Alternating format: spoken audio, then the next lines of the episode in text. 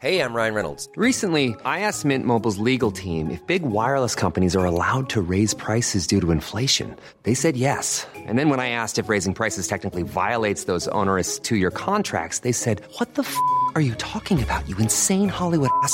F- So to recap, we're cutting the price of Mint Unlimited from $30 a month to just $15 a month. Give it a try at mintmobile.com slash switch. $45 upfront for three months plus taxes and fees. Promo rate for new customers for limited time. Unlimited more than 40 gigabytes per month. Slows. Full terms at mintmobile.com. I'm Sandra, and I'm just the professional your small business was looking for. But you didn't hire me because you didn't use LinkedIn jobs. LinkedIn has professionals you can't find anywhere else, including those who aren't actively looking for a new job but might be open to the perfect role, like me. In a given month, over 70% of LinkedIn users don't visit other leading job sites. So if you're not looking on LinkedIn, you'll miss out on great candidates like Sandra. Start hiring professionals like a professional. Post your free job on linkedin.com/people today.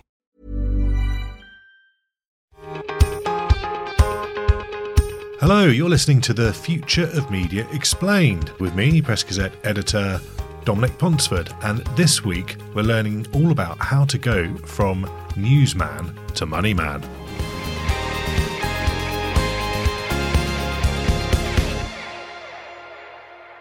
With me on this week's podcast, we have Press Gazette's associate editor for investigations and interviews, Will Turvill. Hi, Will. Hello, Dom. So, great topic this week. You're, I think, all journalists would secretly like to either write a novel or run a business and feel they'd probably run that business much better than whoever's whoever's doing it. But so many journalists launch their own businesses like titles, magazines, newspapers, websites, and never make a bean.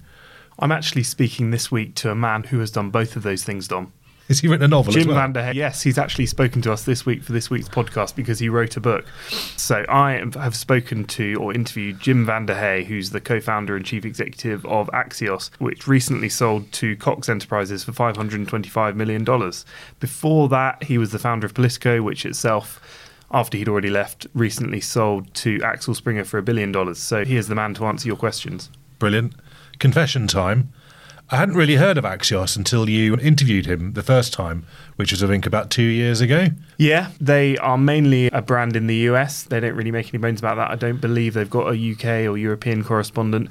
I think, and we got into this in the podcast, but he does have international aspirations. But yeah, they're very much focused on the US. So they've got a big US news site, lots of newsletters in lots of different specialist areas. And also, they've got into local news recently, which I think maybe is where we first started writing about them. So before we get into the interview, Will, and for those who haven't read your previous interviews with Jim, just give us the rundown on what the Axios story is, or where they came from, and what they look like now.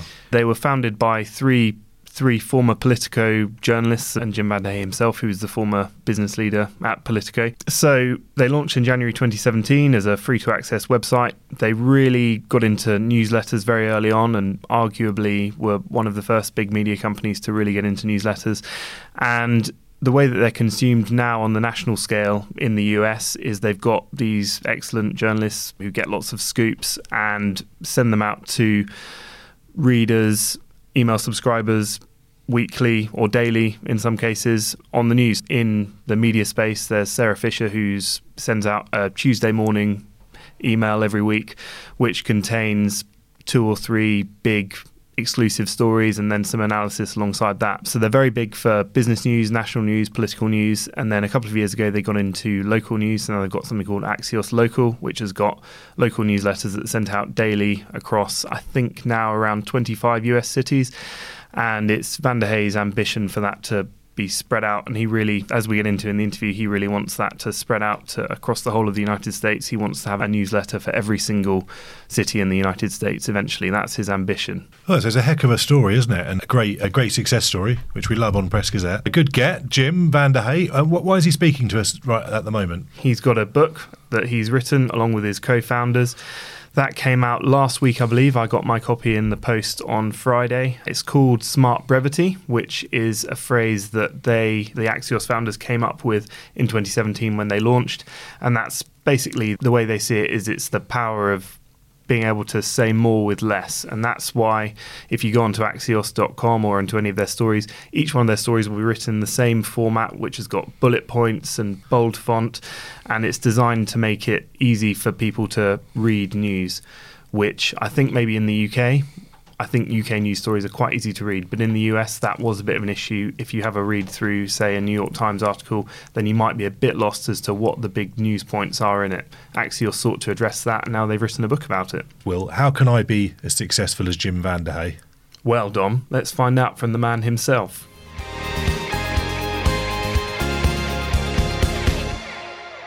I think the secret is there's not one, right? I think we benefited both at Politico and Axios from being started by journalists who had business instincts.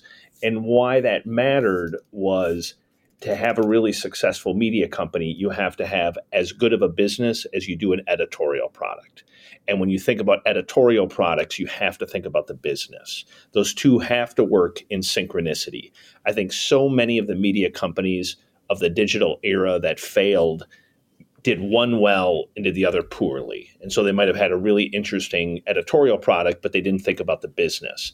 And we did both of those from the get go at Politico and certainly at Axios. And so being able to have synchronicity with business and editorial is a big deal. I think having a real understanding of the market that you're going after. Our market in both cases was kind of elite readers, like people who are in business, finance, media, politics, who need really high quality information to do their job. And both at Politico and even more so at Axios, that's what we've done. And that's who we try to write for. And that's very clarifying because it determines the type of reporters you hire, the type of products you roll out, and the way you go about selling. And it's difficult. Like I, I tell anybody, like running a media company is really hard. Starting a profitable media company is very difficult. If you look at the history of the internet, at least in America, you can count on one hand, really, the number of successful media companies that have, have sold and have really been able to derive real value from it. You had, obviously, Insider, Business Insider at the time. The Athletic sold to the New York Times, Politico sold to Axel Springer, and now we sold to Cox. And there's Vox has been successful, but there's not that many successful media companies. And it's a difficult space because you have to find that synchronicity. I just wondered what the common traits are between good entrepreneurs and good journalists, and if there are any. It's rare, right? There haven't been that many journalists who successfully started media companies. You're seeing more of it. I think it's one of the most promising trends. If you look in the US, if you look at Puck, if you look at Punchbowl, if you look at Semafor, which is about to launch, yeah. Uh, if you look at Jessica Lessin uh, at the Information, those are all journalists turned entrepreneurs. So I love that trend. I think the advantage that I personally found being a journalist who then became an entrepreneur, who became a CEO, is just the ability to be able to sniff out what's real and not real, the ability to pick up the phone or do the research to figure out how do you actually fully understand and master a given given area and then the big differentiator is if you have that editorial credibility and you're running the business, it's easier to get editorial and business to work together in harmony. There's usually a lot of conflict between those two sides of the business, and you don't want conflict. You want there to be a nice wall. You don't want business to influence your editorial content, but you want those two working in harmony and thinking about how do you create a durable business that can support a really high quality editorial product. And when you first launched Politico and maybe Axios to a lesser extent because it was your second business, how daunted were you by that prospect? I think one the first time's harder than the second time. There's no doubt. When we did Politico, I was going from being a journalist to being an entrepreneur, and I think a lot of people would have bet that it was going to be a failure. And if you look at the history of startups, that bet would have been the safe bet to take at the time by the time you do it the second time, we're 10 years in. We really have learned a lot about how to start a company, run a company, hire the right type of people, build the right type of culture, mine the right areas where there's revenue. And so we had a high degree of confidence when we started Axios. There's always you're always a little worried and you have these fundamental assumptions and you hope they're right, but we had a high degree of confidence that we would be successful I don't think we thought we'd be this successful this fast. It's been mm. delightful to see that we were able to create $500 million in value in five years. It was even more delightful to see that we've had the editorial impact that we've been able to have, whether it's in national coverage, political coverage, now expanding into to local coverage. That part's been very gratifying and maybe quicker than we would have thought. Mm. Um, in your Politico journey and in your Axios journey, did you ever think that maybe did, were there any ever moments where you thought this actually might not work, or did, were there some real low points during those journeys? Certainly at Politico, there were moments. I remember very vividly. We were racing to start. We left the Washington Post in late 2006, and we wanted to launch Politico in January of 2007.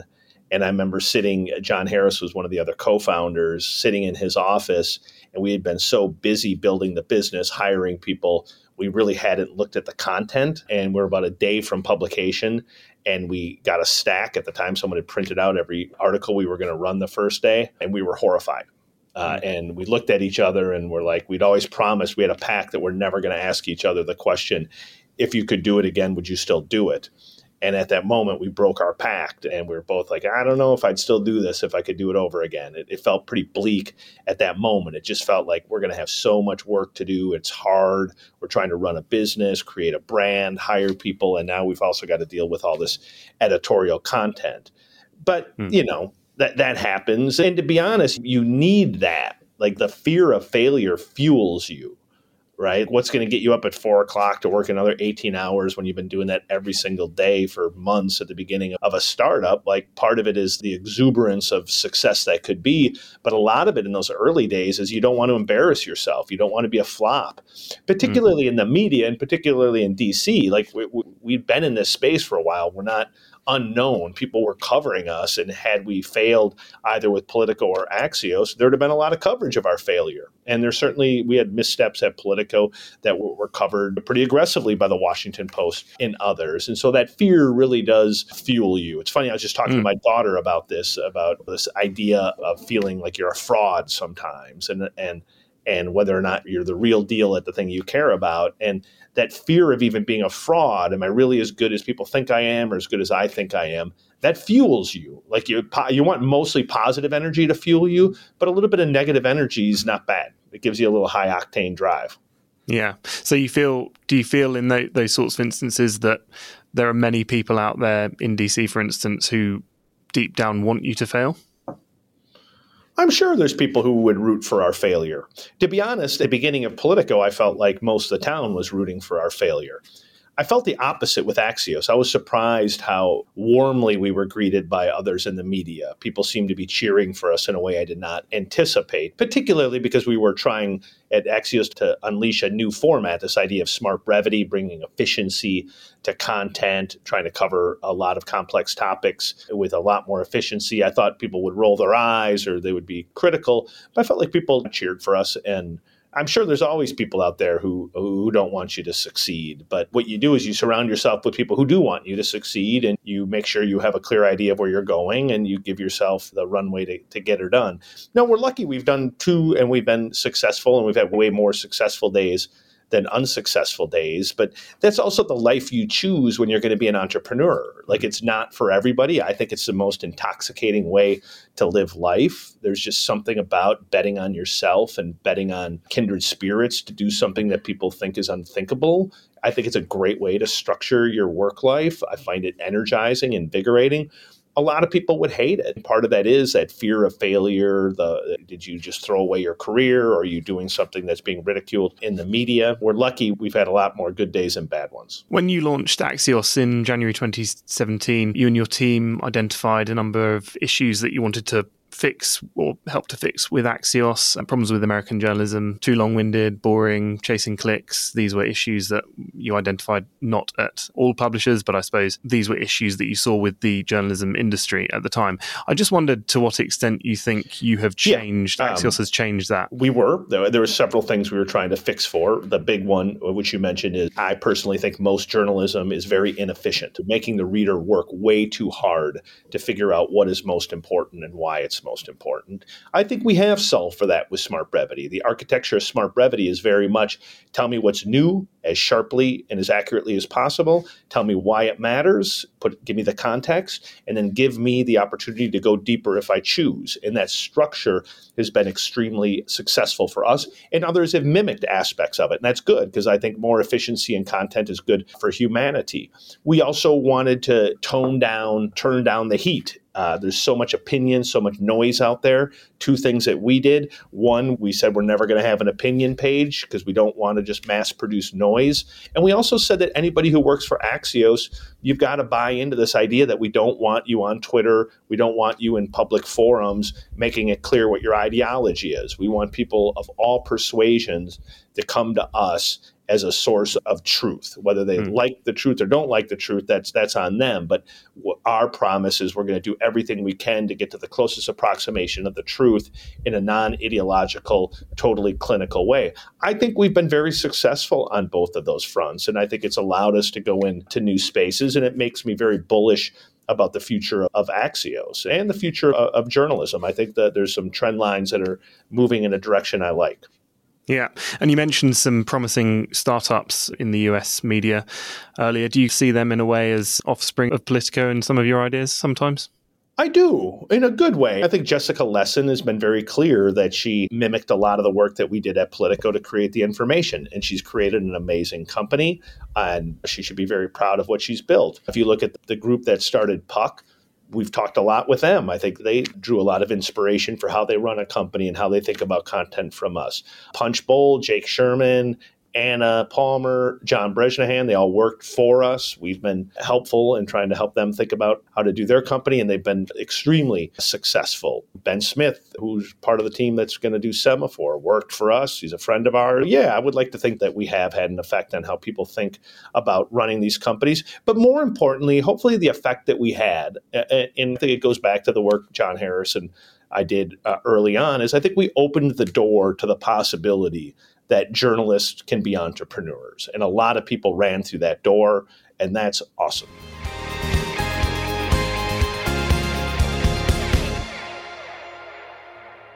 From the New Statesman comes a new podcast, Audio Long Reads, the best of our reported features and essays, read aloud. Featuring writing from our authors, including Ian McEwan on wrestling with Orwell's Inside the Whale, might we reasonably assume that there is no longer an inside to the whale? That the creature lies stranded on the beach, as whales sometimes are? That the guts and blubber and ribcage are on display? A year inside GB News with Stuart McGurk. At first, the problems weren't ideological, but practical, technical, and quite, well, obvious. And Maria Wilczek on Belarusian football fans who took on Alexander Lukashenko. After the August 2020 protests, hundreds of ultras were roughed up and held in custody. One was later found dead in suspicious circumstances. Ease into the weekend with our audio long reads, published every Saturday morning. Just search Audio Long Reads from the New Statesman wherever you get your podcasts.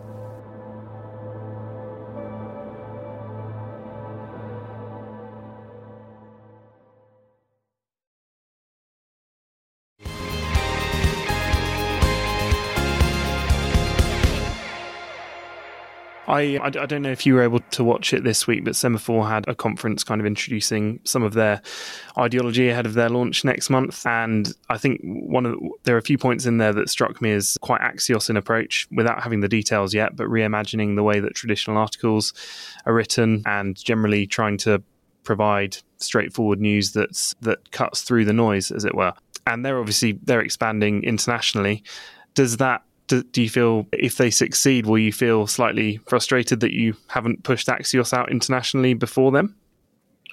No, I think we have our plan and we're going to execute on it. And Semafor will launch and they'll bring unique experiments to the world of journalism and we'll pay close attention to it. And if they have experiments we haven't thought of and they're successful, we'll probably copy them. Just I'm sure there's aspects of what we do that they'll copy. No one comes up with an original idea anymore. We're all mm variations of someone else's smarts in the past. And so people should in, embrace that.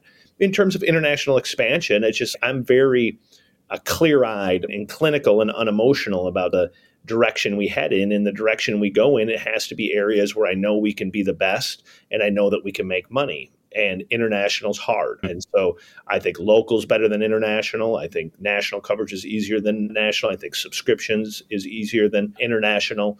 And those are the directions that we're headed in. That hmm. said, once we have all the pieces in place, which will probably be two to three years, then we will look to expand internationally. I think any area particularly any English speaking area where there's content and there's communications is ripe for Axios and mm. we'll be there eventually. And for listeners who aren't familiar, can you explain smart brevity to us? You've already mentioned that phrase. You've got yeah. upcoming book coming out this month, and it's already got some. I saw the cover. At least it's got some impressive endorsements: Jamie Dimon, Evan Spiegel, Arianna Huffington. So, what's smart brevity about, and what's the book about?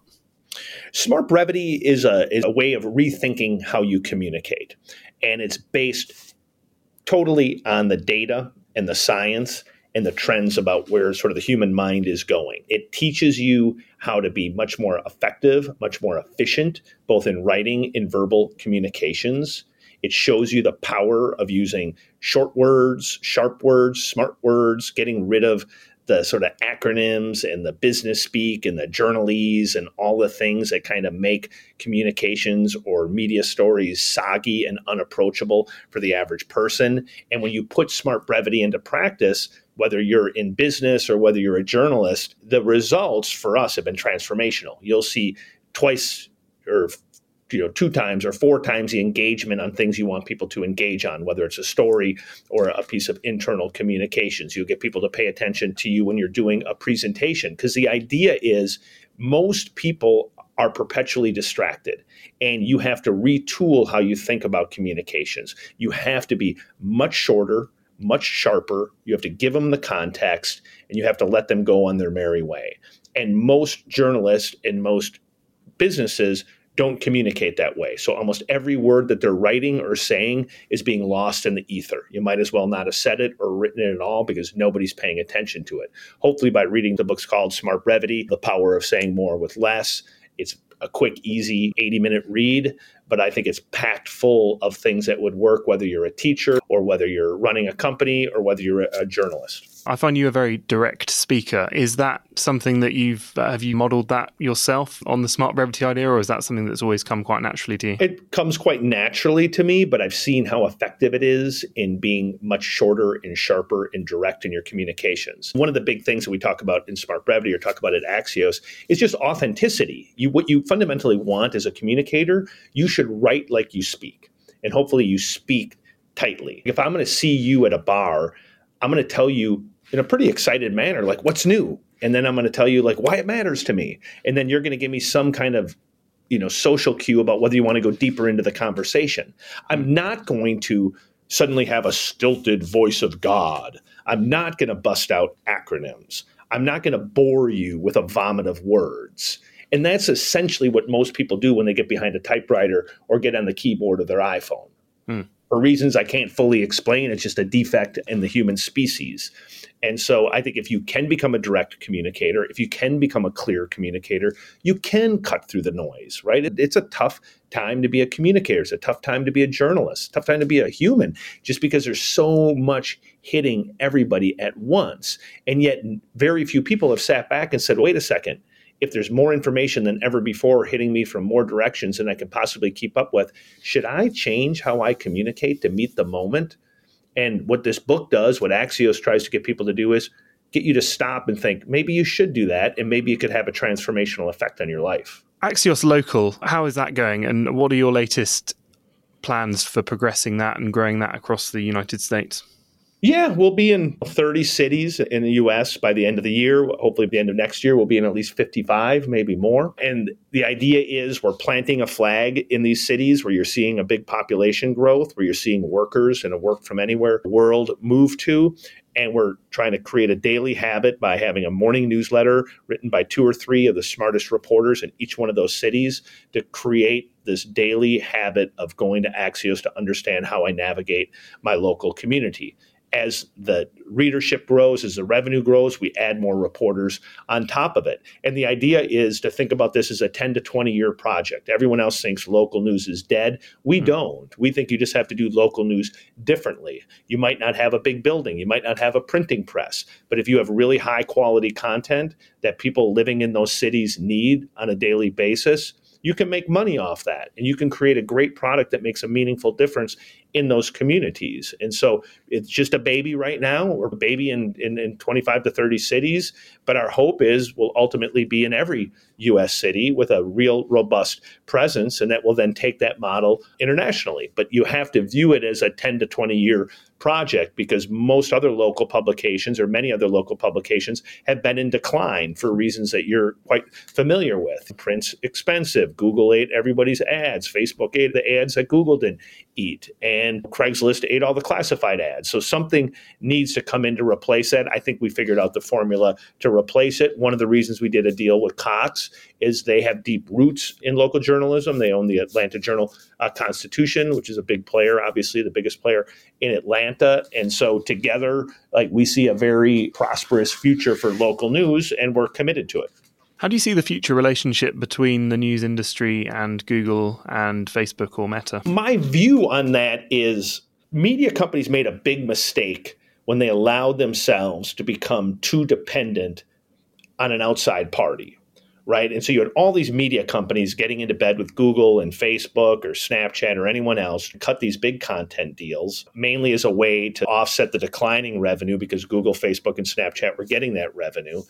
And I think that was a bad bet. I think that you have to build a company where you're going to make money because people come to you for your content. They come directly to you for your content. And that you then have mechanisms, subscriptions and ads usually, to monetize against it. And so we cover Google and Facebook aggressively. They advertise on us aggressively, but and we get traffic from them and they get some traffic i'm sure from snippets of our content but we don't we're not dependent on them. They're just something that we cover and they're often an excellent source of traffic. But i've said and i believe i think those companies if you just step back and look at clinically they're a net positive to us because we're able to very cheaply accrue more audience through using a lot of their targeting features. And they buy ads on publications like axios. And they're a rich target for coverage and very aggressive coverage. People are interested in. They're huge companies with tentacles the world has never seen before. And that's my view of them. Hmm. Have you are you involved in any licensing arrangements with them currently? No, we had a small licensing agreement on the the Facebook News tab. Mm. I don't know if that's still going. I think they're canceling all those anyways, but it's like hundred thousand or something like that. It's very small. Mm. Yeah, we didn't spend a lot of time. We never did any of those Facebook Watch deals. We never did any huge news initiative things where they're paying us gobs of money for our content. Uh, we, we, were probably too small and we're too busy focusing on our own owned and operated uh, channels. Mm. And not Google News Showcase. I do not believe we are. Okay. Move, moving forward, uh, this summer you agreed to sell Axios to Cox Enterprises for 525 million. Why sell now? Cox came in our last round and they led the investment round, and we were very, really impressed with them during that phase. We weren't out shopping. And matter of fact, we didn't shop. Cox came to us after that and said, "Man, we really like what you're doing. We'd love to help help speed this thing up. We'd love to help get you more money to put into local news." that started a conversation about what we want to do with our lives, which is we want to run Axios for as long as we're healthy and able, and we want to do it our way. And they're like, great. Like, we'd love to be the majority shareholder. We'd love to be hands off and let you guys run this thing. We want you to have 100% editorial control. We want you to run the business. We love the culture you've created. We want to be the big financial partner. When we could be help, helpful strategically, we'd love to be helpful that we put together a term sheet and it was probably the easiest media deal that will ever get done. It was there was very never any tension total agreement on the mechanics. These things end up being thousands of pages. There was never a raised voice. There was never i'm going to walk away from this. We never shopped the deal. They never tried to use the swooning market to try to leverage us to, to drop the price. It was a beautiful deal. Our lawyers walked away and said it was the easiest deal they've ever seen done. Mm. And was there any small part of you that, that wished that someone had bought you and said, "No, you can go off and you can go off and do something else now. We'll take Axios from here." No, that was that's why I thought no one would ever buy us because we're a hard company to buy. Because yes, we had venture capital, so at some point we needed to do a transaction. But this is all I want to do. There's I don't have any other tricks in the bag. Like I start and I run media companies, and I love it, and I would do it for free and I want to do it with Axios. And I think Axios has all the ingredients that I want. There's no other media company I would ever want to run, and I'm never starting another media company. And Uh, I really want to. I my firm belief. I tell this to our staff all the time. Axios is probably one to two percent as big as I think it can be. That's how enormous I think this can be if we execute. There's a lot of ifs. There's a lot of things that we have to get right. But there's no reason that a couple years from now we're not thousands of employees with tentacles deep into every community in America and we're starting to expand internationally. If that is right, and I think it is right, and our track record shows, I think that, that we're pretty good at executing on, on, on what we're seeing as being real openings, that'd be a huge company. It'd be a fun company and an important company. And that's what, you know, the older I get, that's what I care about. Am I doing something that's deeply meaningful that I think is better for society and that is good for our employees and that people can work in a workplace that they're proud of, that they can leave here smarter and feel like they're better people, that readers feel that we're trying to get them some real good, high quality information in a well lit space. That's a fun life. Like media, if you can do it and you're good at it, I can't think of a better space to be in.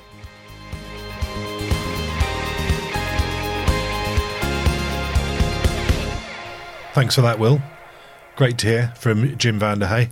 I just like listening to American people's voices. I love the way they speak. It's so smooth, isn't it? The uh, listening to that, it made me think it's a shame that there's so few sort of UK titles that have had anything like that sort of success. Possibly in not really in the B two B space. There's legacy titles that have done very well, haven't they? Like the FT, the Economist, that have transitioned well and become even bigger businesses probably than they were before. But I can't mm. really think of startups that have done quite as well as that. No, not on the same scale. I'd agree. I think there have been some really good digital startup successes in the in the UK, but they're all smaller at this stage and poss- and more niche, I suppose. But yeah, it's amazing to think that you could just launch a national news brand from scratch. Admittedly, with the Politico background, but then obviously they did launch Politico to start with. But it's impressive that you could just go in January 2017. Okay, Dom, I want to launch a UK national news outlet and make it into a massive business. I think you'd be it'd be difficult to do that here. You've followed the Axios story for a few years now, and I know you've spoken to Jim VandeHei a few times. What do you think were the big uh, take homes for that, or the most interesting uh, snippets? First of all, and it sounds trivial, but actually it maybe isn't that trivial because of because he's actually written a book about this. But I just think listening to it, listening back to it, that Jim really does practice what he preaches. He speaks like an Axios story himself. He's very to the point and engaging, and I think maybe that is actually, yeah, potentially a good advert for his own book. I think for the for Axios in the future, I'd be excited if I worked there, I think. And if you listen to his ambitions, he thinks that Axios is currently 1 or 2% of its potential size. So that if you take him at face value there, then he's talking about building a business that is worth tens of billions of dollars. And in general, what I take away from it, and this is not just speaking about Axios, but the general digital media market in the US and hopefully beyond, is that we're actually in a really exciting time. Despite the financial headwinds that we're facing in the short term, I think there are businesses to be built out there, as Axios has shown. And as he says throughout the interview, he's excited about other startups coming up through the US as well, like The Information. And I think what's encouraging as a journalist myself about these startups is that these aren't startups that are just going after lots of clicks using cheap tactics. These are journalism startups that are relying on quality, expertly produced journalism rather than clickbait. So I've come away from it, as I often do when I speak to Jim VandeHei, feeling quite upbeat about the future of serious journalism. Yeah, I think it bodes well, doesn't it? And I think the the fact that investors have put a 525 million price tag on it suggests that they're betting on those sort of businesses having a good long term future. And I think when you, if you look at business information valuations, and anyone who's any business that's based on quality information and subscriptions seems to have a pretty good valuation on it at the moment. Yeah. So, yeah, I think the long term picture's good. Exciting times. Let's turn Press Gazette into a £525 million success story. Oh, yes, please, Will.